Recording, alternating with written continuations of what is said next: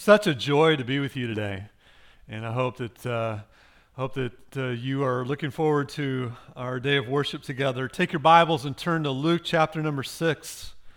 Luke chapter number six. I, I love Sundays. I love being with the saints.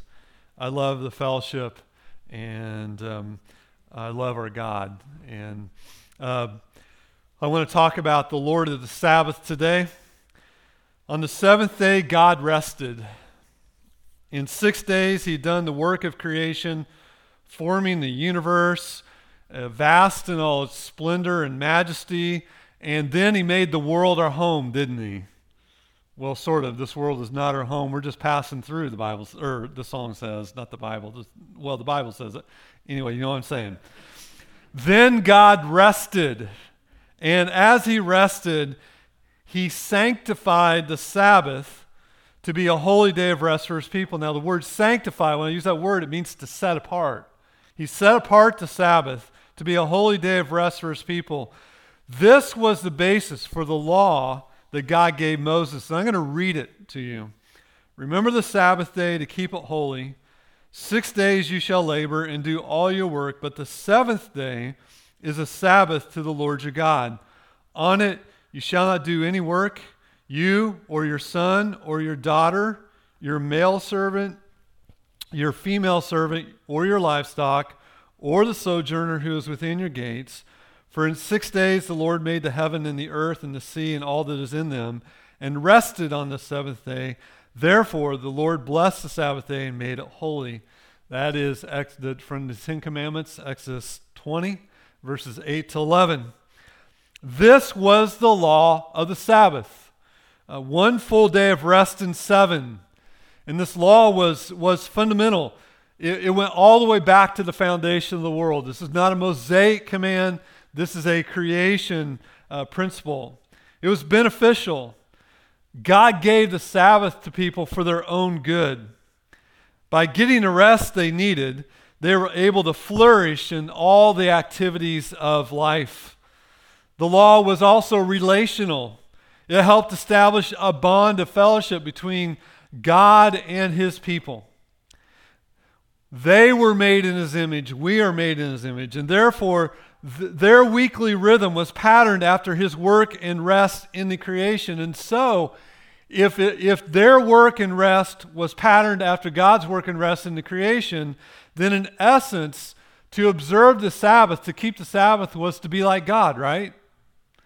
And therefore, it was the heart of what it meant to be godly.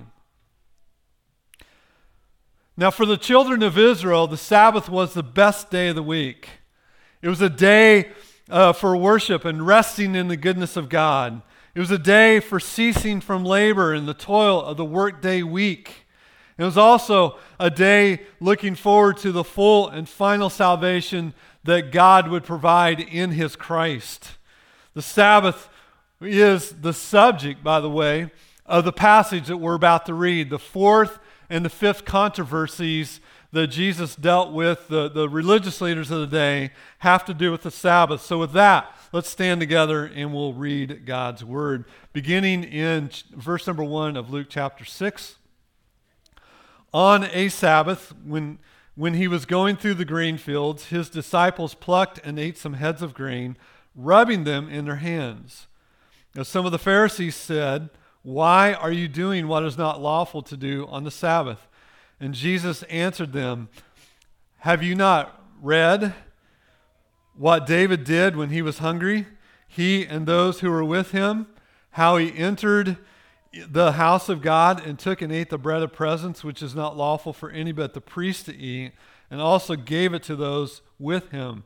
And he said to them, The Son of Man is Lord of the Sabbath.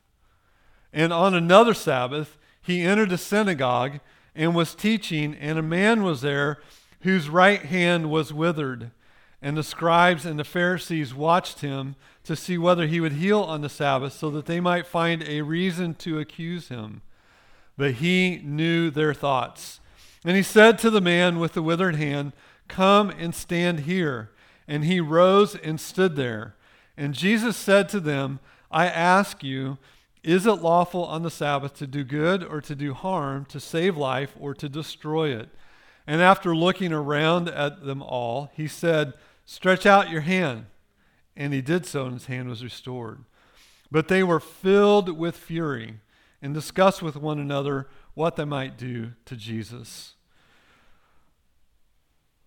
As we sit here comfortably in our seats 2,000 years after this event happened, we ask that you will give us an idea of what the actual controversy was about, Lord, and that Jesus is Lord of the Sabbath, and that we are to do good on the Sabbath, and that that you are um, you have commissioned us as your disciples to do good works, even on a day of rest.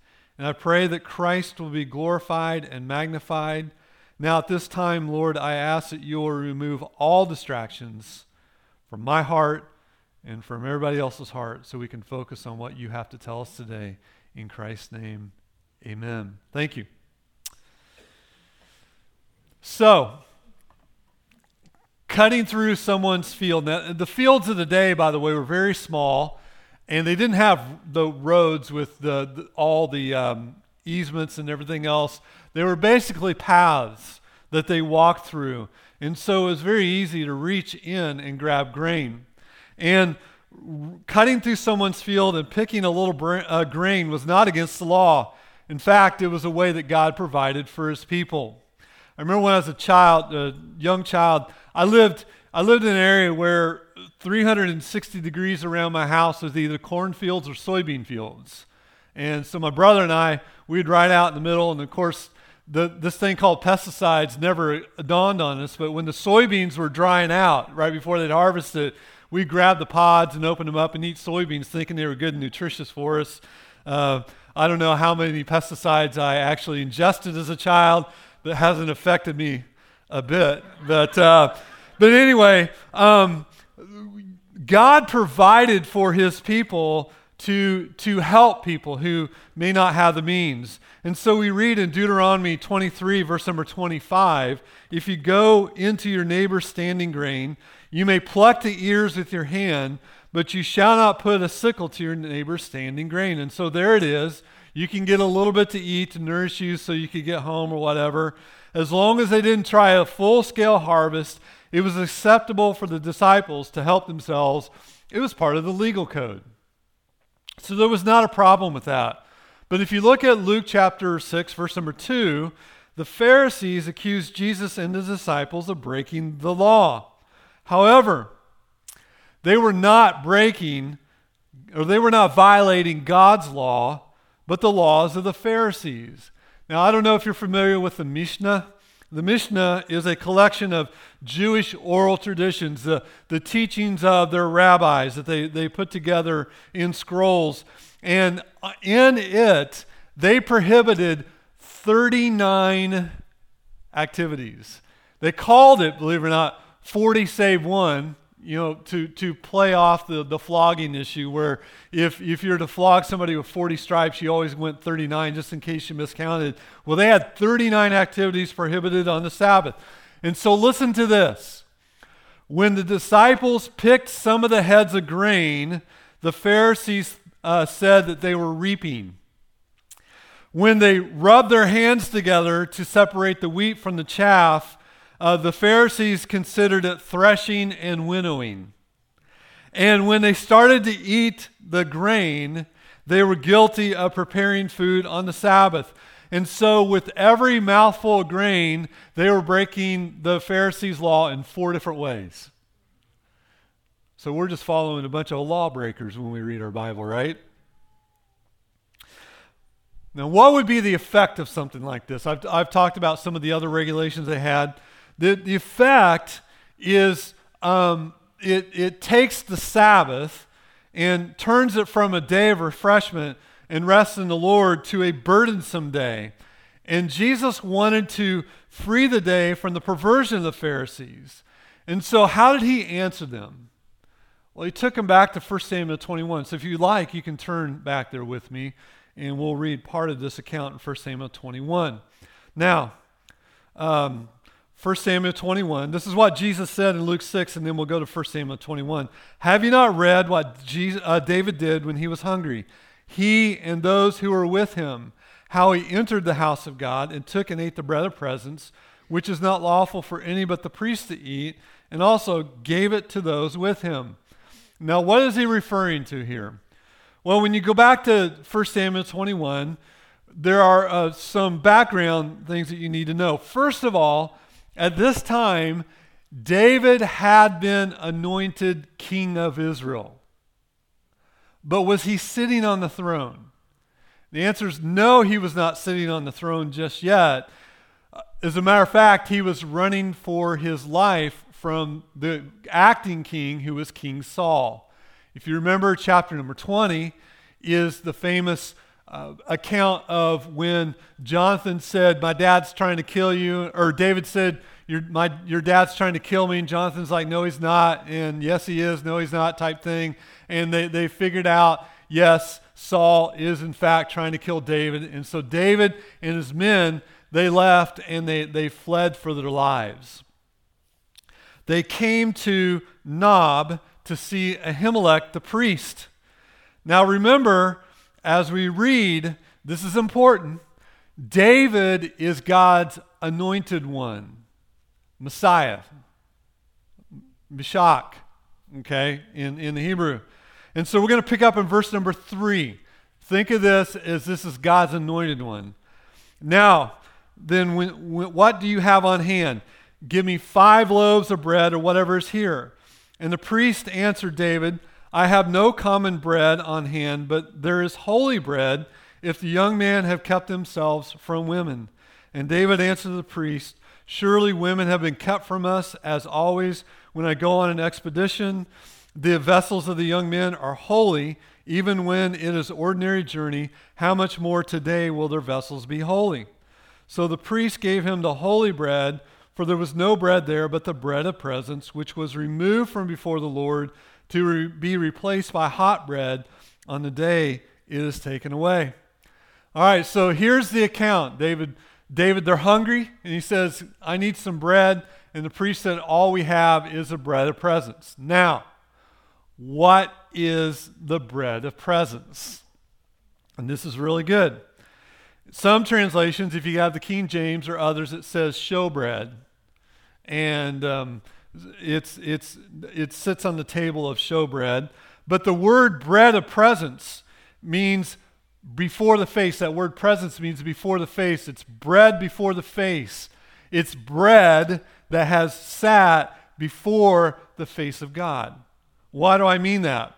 Well, each week the, the, the bread is baked and then it's placed and they're very large loaves. I'm going to show you something in just a minute. There are 12 very large loaves of bread. This is how 12 loaves of bread took two and a half bushels of flour. So they're very big loaves of bread. So when David said, I only need five, you're, you're talking about a bushel's worth of, of grain or flour there. Uh, and so on the Sabbath, new bread was placed on the table. Now, this is a tabernacle, uh, illustration of tabernacle. Here's the Holy of Holies. This is where God's presence was supposed to be. Here's the altar of incense right in front of the curtain. And on the north side, here is the bread, the table of showbread where the bread of presence was set. So it's before God on the north side of the tabernacle, right? Now, the loaves, here's an illustration. This is from Carta. These are Jewish, these are scholars in Jerusalem. This is an idea of uh, approximately how big the loaves of bread were that they brought to sit in the presence of the Lord. And so when the old bread was pulled off, it was to be eaten only by the priest, and they could only eat it in that tabernacle temple area. They couldn't go from unholy ground or to unholy ground if you want to use that word. It had to be in, in a holy place. And so Here's what's interesting about the bread of presence. Now, follow this. Offering bread to a deity, that was very common back then in all the cultures. It was a common practice. But the, the bread was offered to the deities for the deity to eat. The idea was, well, I'm going to give you something, and in return, whatever God you happen to be, you're going to give me something. Make sense? So it's a give and take relationship. But the bread of presence was different. God didn't need it. God doesn't need it. It was a reminder to Israel that He was the bread of life. It was a reminder to them that in the wilderness, He provided for them in their wilderness journey. That He would be the continual re, uh, provider. And so, on the day in which they were to rest, not harvest, not earn their living, but consecrate themselves to the Lord, He provided for their needs. Do you see that? There, there is a natural human tendency when you cease from being productive to think to yourself, okay, is this, is this gonna, is this, uh, am I gonna make it?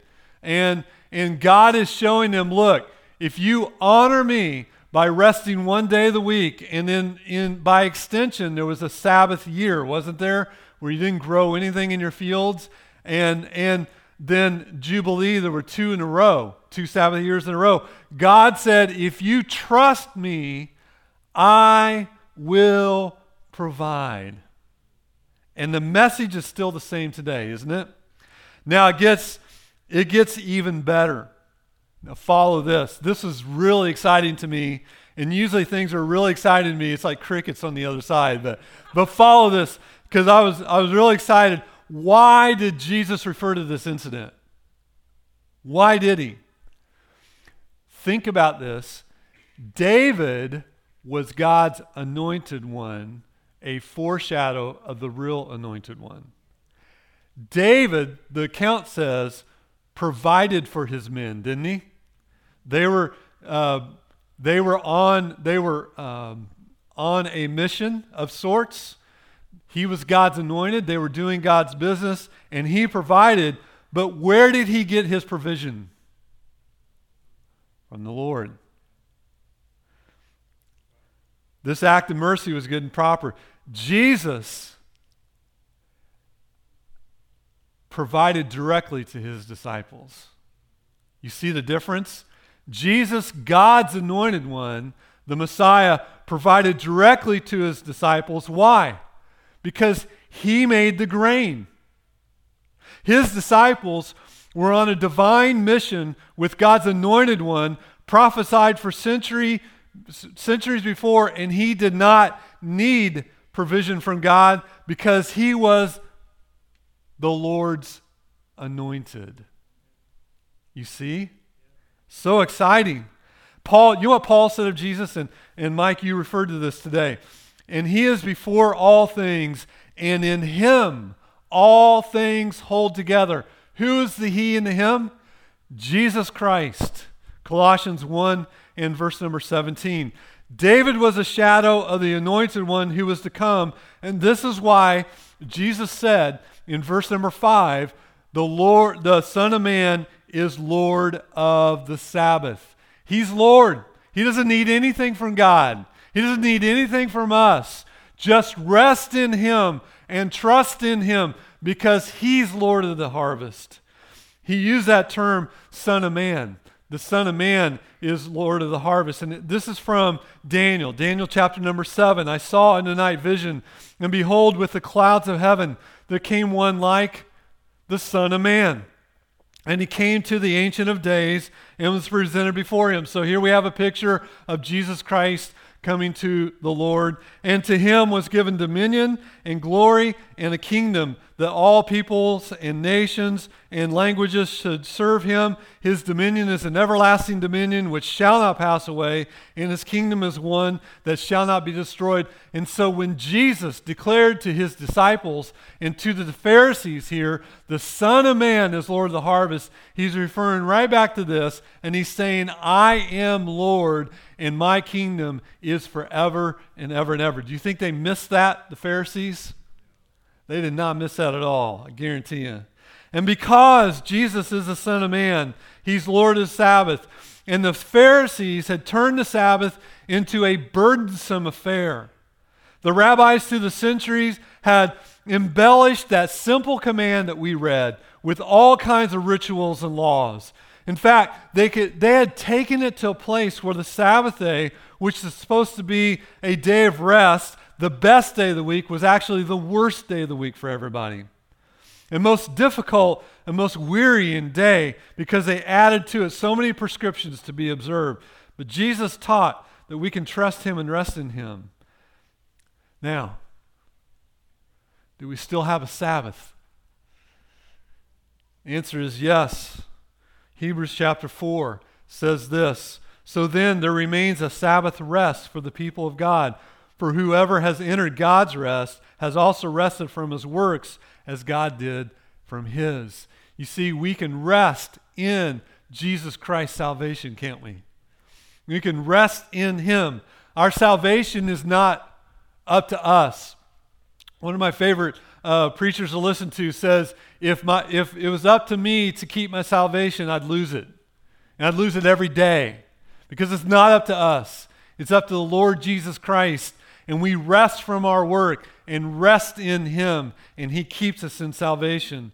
Not only can we rest in Christ for our uh, salvation, but we can also trust Him to provide when we honor Him by taking a day to worship Him. We can do that. We can take a day to worship Him. All believers are on a divine mission, aren't we? What is our divine mission? Our divine mission is to spread His glory wherever we go. Make disciples. We're to be disciple making disciples. Are you making disciples? Let me tell you the easiest way to make disciples. You ready? Be a parent. That's the easiest way. Parents, are you making disciples? That is your number one job. Make disciples. And the greatest way that you make disciples is to be faithful to God in front of your children and faithfully teach them about how great their God is. You realize that whatever you are passionate about, they're going to catch. If it's baseball, you'll have little baseball players. If, if it's soccer, you'll have little soccer players. If it's hockey, for the two or three that actually like hockey, I'm just kidding, just kidding. You make little hockey players. If it's if it's cars, you have little um, gearheads, and I could go on and on and on. What are you passionate about? What are you teaching your kids? Do you get real excited about them getting a nice job? Man, if you just do this, you'll have a good job, you'll be secure, because that is what they're going to catch. And if your number one passion is the Lord Jesus Christ, and you say, Jesus is Lord, I love Jesus. He saved me. I love His Word. I read His Word. I love worshiping Him. That's the most important thing to me. And you live that out. You make disciples. Isn't that exciting? Yes, it's very exciting. Grandparents, same way. And so when we focus, when the focus is on his mission, obedience to his commands, and we put him first, then the promises to care for our, then he promises to care for our every need. That's why Jesus said, Seek first the kingdom of God and his righteousness, and what? All these things shall be added unto you. Everything you need to live. You don't have to worry, right? Isn't that wonderful? We rest from our worry, our anxieties. We rest from trying to attain our salvation, and we rest in Him, confident and secure in the fact that He who began a good work in us will complete it, that He owns the cattle on a thousand hills. I hope you read my Friday devotion about Psalm 50, and if I say too much, I'm going to end up regurgitating everything I wanted to say about it. But he's, he, he takes care of everything. What a joy it is to be a believer, isn't it? Let's look at the other one real quickly. We'll move on to the last controversy, controversy number five, verse number six. Verse number six, on another Sabbath. Now, notice both of these start on one Sabbath and on another Sabbath. That, in other words, Luke is, Luke is not saying these happen chronological. he's throwing material together and he's saying, yeah, this one Sabbath and then there was this other Sabbath, and he's just lumping them together. Five controversies over a period of three and a half years that he put together is, is what's going on here. Verse number six On another Sabbath, he entered the synagogue and was teaching. And a man was there whose right hand was withered.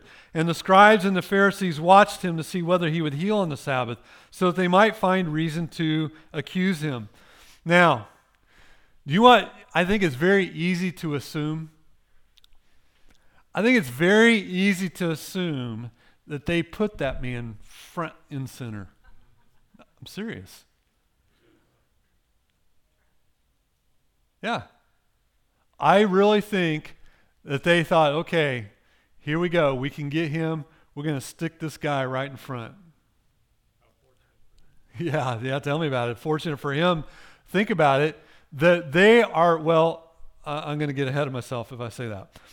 And this man had a withered hand. Now, withered hand refers to most likely paralysis or severe, severe atrophy. In other words, this guy can't move his arm, is, is what he's saying. We see that from the narrative. All right? Now, Luke says that they were watching him. It's not this casual watching. The word cat, uh, watching here, it's only used six times in the New Testament. It almost always refers to them watching Jesus. Okay? It means to spy on, it means to look out of the corner of your eye at someone. You know, you don't really want them to know that you're watching them. I know nobody here ever does that. So why, why were they watching? Why were they watching? They were wanting to find a reason to accuse him. Now, realize that when they use the term accuse here, this is a legal prescription. This is talking about legal accusations. They are looking for a way to take him to court. That's what they're looking for. Now remember, they had many regulations on the Sabbath. These people thought they could earn their salvation. They were convinced that their rituals and ceremonies and regulations ad nauseum would earn their salvation. The Jews are dead serious about this. And by the way, if you it's it's still here. If you go to modern Israel, you also go to large cities, for example, uh, New York City and London and places like that. You see the Orthodox Jews. Orthodox Jews, they only eat leftover food on the Sabbath. Um, they drink day old coffee. I don't even like drinking hour old coffee, much less day old. I, I don't understand that. Um, if you're the type person that puts it in the refrigerator and then heats it up the next day, um, I have a hard time respecting that, but uh, that's a different discussion for a different day. Uh, send the uh, send the hate mail to John Nicholson at. No, I'm just kidding. Um, they drink day old coffee because they can't prepare anything to cook or eat. If you've ever been to a hotel or one of their apartment buildings on the Sabbath, their elevators are put in Sabbath mode. You know what Sabbath mode is? It goes to every single floor on the way up and every single floor on the way down because if you push that button, you have now worked on the Sabbath. They have Sabbath timers in the houses that turn lights on and turn lights off. And, and the Sabbath uh, is, and they do that because they can't start a fire or turn one on or off or out. So the, all their thermostats are on timers as well. This is ridiculous. But this is the heart of their religion. The Sabbath was the staple of their religious system, earning their way for salvation. And there are so many religions out there, some of them call themselves Christian, that they try to earn their salvation through the keeping of rituals. Knowing their thoughts, Luke said he knew their thought, or Mark said that he knew their thoughts. He asked the man with the withered hand to stand up. Then he asked the Jews a question. Here's his question I ask you, is it lawful on the Sabbath to do good or to do harm, to save a life or to destroy it? Now that's fascinating, to save and destroy life. Obviously, the Sabbath was for doing good.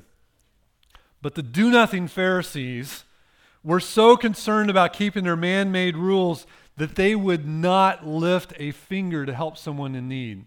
They had a rule that if somebody had a medical problem and it was not life threatening, you didn't treat them on the Sabbath, you waited till the next day. The only kind of medical problem you could help was one that was a, a, a life or death situation. Even midwives were not allowed to go help give birth sometimes. Now that changed.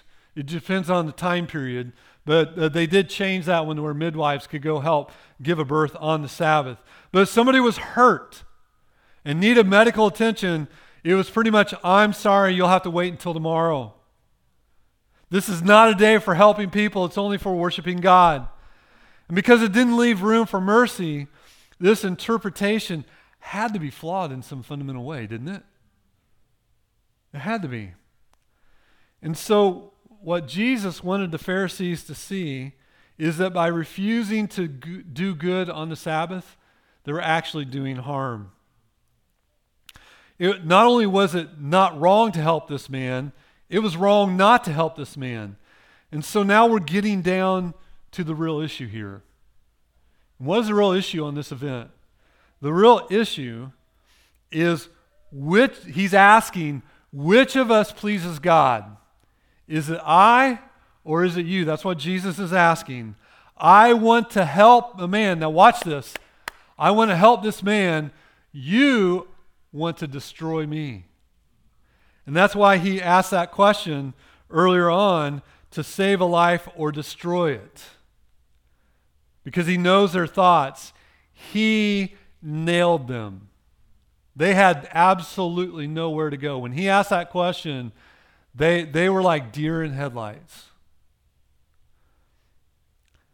Now, there's something else in this question that you may or may not have missed, and that is why were they watching him? They were watching him in order to find a legal accusation against Jesus. They were the ones actively doing harm. They were the ones trying to destroy life. In fact, Matthew and Mark's account of this day says the Pharisees went out immediately and held counsel with the Herodians against him how to destroy him. That's the wording. We have to kill him. See, the whole point of the miracle completely escapes them. He, this, this blindness and obstinacy of heart of those who are deep in false religion and the fury motivated by fear.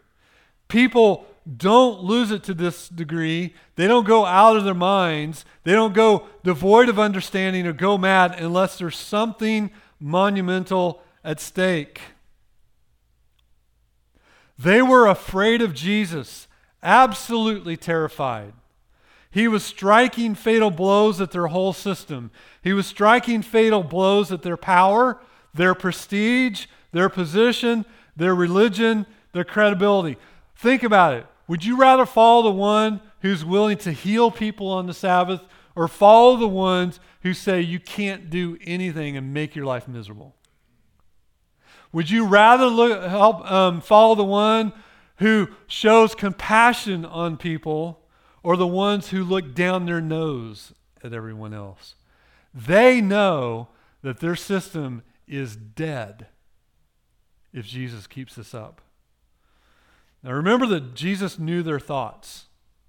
Mark's gospel in Mark chapter 3, verse number 5 says that Jesus looked around at them with anger he had anger and grief. It says, He looked at them with anger, grieved at their hardness of heart. The hardness of heart. And he said to the man, Stretch out your hand. And he stretched it out, and it was restored. This is a mighty work of salvation, wasn't it? It was his right hand, Luke tells us. The right hand is the one that's the clean hand. The left hand is the unclean hand. I don't know if you knew that. And so he was he was cleansed in a sense when he was able to start using his right hand. One moment the man's arm dangled uselessly at his side or curled up at his side. the very next, he's able to, to move and flex his fingers, and his hand was healed. At the command of Christ, don't miss this. At the command of Christ, he was able to do the very thing that he had been unable to do to stretch out his hand. The man acted in faith, and when he acted in faith, he experienced the enabling power of God. Now, this is a picture of what happens at the salvation of a sinner. Listen, the gospel is preached by the power of the Holy Spirit. And when the unbeliever hears the good news of salvation, the command, believe in the Lord Jesus Christ, which is a command, and by his death on the cross and resurrection from the grave, you will be saved. Up until this point, the unbeliever has been unable to believe the gospel, but God says, believe. And when he does, the unbeliever believes. And by His amazing grace, God enables us to do what we cannot do for ourselves, which is to trust in Jesus Christ for our salvation. We are unable to give ourselves light, life. That's why John chapter 3 likens the, um, the, the, the salvation of someone to birth. That's why 2 Corinthians 5 tells us that if any man is in Christ, he's a new creation. It's a birth. We can't, nobody here birth themselves. And so God enabled him to do what he could not do. Was it lawful for Jesus to heal this man's hand on the Sabbath? Of course it was, wasn't it? Because the Sabbath is for healing. By doing this miracle, the Lord of the Sabbath was not simply claiming his personal right uh, to do whatever he wanted on the day. Rather, he was revealing one of the purposes of the day, which is to keep the law of mercy and love. Earlier, Jesus had told the story about David and uh, to show that there are certain things that we may do on the, the Sabbath, works of necessity, right? We may eat on the Sabbath and that sort of thing. But by performing this miracle, he was showing that there are also things that we must do on the Sabbath, and that is to show mercy. Luke finishes the account by saying this. Look at, look at verse number 11 with me together. Notice their reaction. But they were filled with fury and discussed with one another what they might do to Jesus. That phrase, filled with fury, you know what it is? They were in the midst of unthinkable rage. Almost madness. It made them so angry. It was partly because Jesus broke one of their precious rules. That's part of it, sure. But you know what? The, the the biggest reason for their anger was? He exposed their lack of love for people in need. They were using the very law of God as an excuse for not showing mercy. So, you know what we see in these two accounts? I'm going to sum it all up. Jesus, the representative of the truth of God, Pharisees and scribes, representative of false religion, aren't they? They are. The contrast is startling. It's, it's, the, uh, uh, it's a contrast between divine truth and human tradition. It's the contrast between profound knowledge on one hand and madness on the other. It's the contrast between goodness on the one hand and absolute wickedness on the other, between compassion and indifference, between open honesty and hidden deception between divine power and impotence. And finally, it's a contrast between the kingdom of God and the kingdom of Satan. Put on stark display for us. The, Jesus Christ is Lord of the Sabbath. And if you are in his Sabbath rest, you believe in him and you are saved, he's your Lord. And guess what that means? Not only do you rest in Him, but you also trust in Him to provide for you because you're on a divine mission until He decides you're done. Isn't that wonderful to know? But not only that, because we are on a divine mission, we do what Christ does. And so we perform acts of mercy. Operation Christmas Child, right? Act of mercy in, in a way, giving children's toys as an opportunity to share the gospel with him. Some of them, he said, closed countries where you could be prosecuted for giving the gospel. Acts of mercy in all kinds of different ways, whether it's helping one another out, helping in a homeless shelter, whatever else it is. That's what we're here for, to be like Jesus was and to share his gospel. Our Heavenly Father, thank you so much for this account. So fascinating. So much to learn from Jesus. Profound truth in, in these two accounts from Jesus' life. And I pray that we will have renewed love and appreciation for Christ, a renewed confidence that you have called us to a mission that we can't accomplish on our own. It's only through your power.